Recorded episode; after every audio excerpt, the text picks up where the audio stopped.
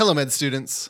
My name is Zach Olson, and thank you for downloading this week's episode of the EM Clerkship Podcast. Big, big topic this week. You think you know about appendicitis, but here's what you need to understand. To be successful on your clerkship, it's not just about the test questions. You need to understand how your attendings think because you want them to think that you're smart and you're on the same page with them. And in all of medicine, in real life, the truth is attendings are super scared of appendicitis. Appendicitis is one of the single biggest malpractice cases brought against emergency physicians. It's the most common cause of acute atraumatic abdominal pain in kids over a year old. It's the most common non obstetric surgical emergency in pregnancy. It used at least to represent 25% of all acute abdominal pain in the emergency department. It's really common, really important, and really hard to diagnose. Because in real life, appendicitis starts as about 12 hours of gastroenteritis. That's that generalized visceral pain phase that you've learned about. These patients get triaged to you as a level three gastroenteritis every time. But that's early appendicitis. Chief complaint vomiting. Maybe some generalized, non-specific abdominal cramping, they'll say. Nothing impressive, nothing that makes you think appendicitis, and it always just screams this is just gastroenteritis. That's what early visceral appendicitis looks like. This is why we don't ever officially diagnose gastroenteritis in the ED. Then in phase two, patients get that somatic direct irritation pain that you've learned about. But here's the problem in real life the appendix only lays anterograde in that right lower quadrant, irritating McBurney's point, about half the time. It can lay anywhere. In pregnancy, it's more classically in the right upper quadrant. It can lay in reverse and irritate the rectum, causing constipation or diarrhea. It can lay on a ureter and cause patients to say they have dysuria and urinary frequency. It can lay in the flank and cause CVA tenderness. It can lay anywhere. Almost half the time, even in advanced somatic pain, getting ready to perf appendicitis, that direct irritation is not over McBurney's. Then, phase three, the perf. At this point, the patient is sick. Morbidity and mortality have gone up. This, when it's too late, is the appendicitis you think you know. This is where the patient starts to get pain with bumps in the road, rebound tenderness, guarding, and that type of thing. But this patient has increased morbidity and mortality now. They have free pus floating around in their peritoneum. It's not good. And that's why your attending is scared of this diagnosis. That's what you need to know. So now let's go through the five step approach to diagnosing appendicitis. Step one labs. Useless. There is a saying that you need to know now and burn into your head so you don't sound like a noob on your clerkship. This is the saying the white blood cell count is the last refuge of the intellectually destitute. Here's the deal the white blood cell count is one of the single worst tests in all of medicine. It has horrible sensitivity, it has horrible specificity, and it's especially dangerous if you are dumb enough to make decisions based on the white blood cell count. In reality, in appendicitis, there are very few labs that will help you. It's history, it's exam, it's imaging. Do you get labs? Yes.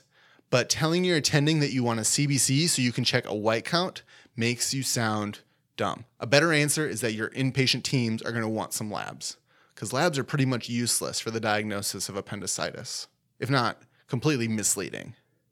Step two history. Now, pay attention here. Five questions to ask. First, is this acute abdominal pain? People with mild abdominal pain for a few days, few weeks, that's probably not going to end up being appendicitis. But people with pain and symptoms that started today, so classically, these patients will come into the emergency department in the evening after work or school because it just got so bad over the course of the day. That's acute abdominal pain, and that should scare you. The other four historical things to notice and put in your presentation is the pain migrating. This is different than radiation, but is it migrating? Is that pain moving and localizing somewhere? Your third question is Do they have a fever?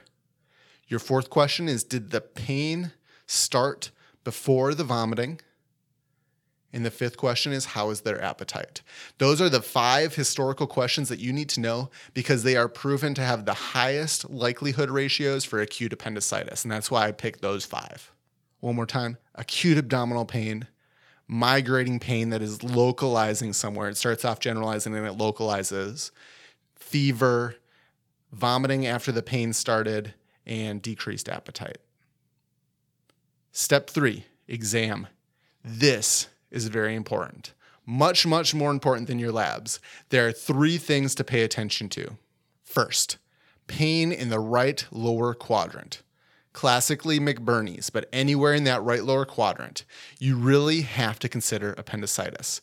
It's only 50% of the time that you have that, but it still has, this one finding has the single highest positive likelihood ratio for appendicitis when we studied the disease. Right lower quadrant pain on exam. Next part of your exam, you're going to check for rigidity, guarding, and rebound. What are these?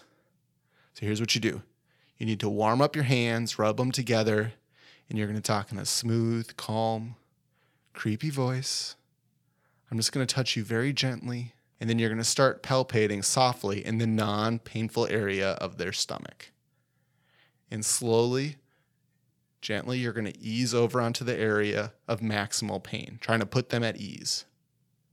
Guarding is when you can't get them to relax despite being very relaxing. That's guarding.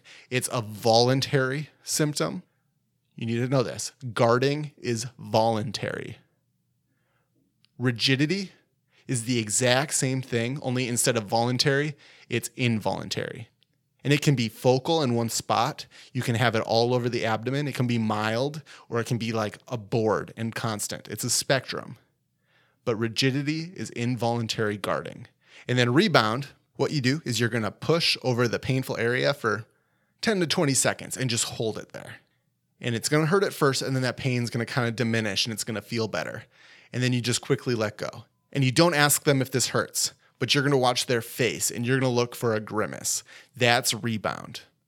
And then the last thing on exam check those unique signs for appendicitis. Your psoas sign your obturator signs. Round things out because it makes you sound thorough. That's step three exam.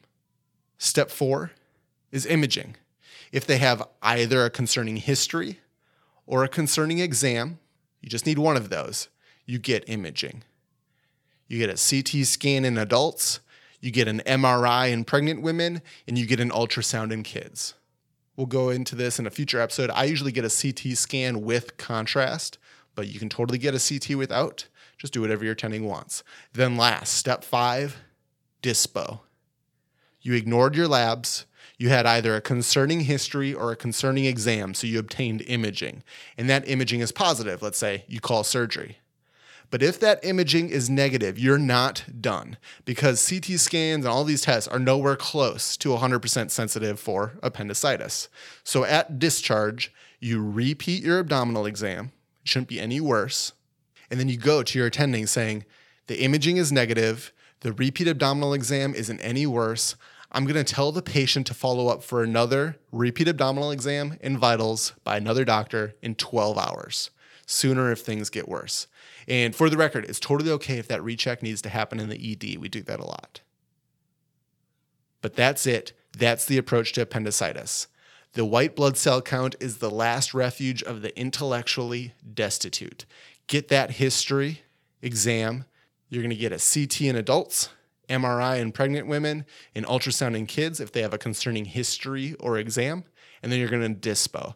Follow them up in about 12 hours in the emergency department if necessary for a repeat exam. I hope this helped make appendicitis a little bit more interesting again. This is a really hard diagnosis in real life. If you have any questions or comments, my email is zach at emclerkship.com. Check out Roshcast again this week to test yourself with some board level questions on appendicitis. Take your knowledge to the next level. And until next time, keep working hard, keep studying, and be sure to enjoy your shift.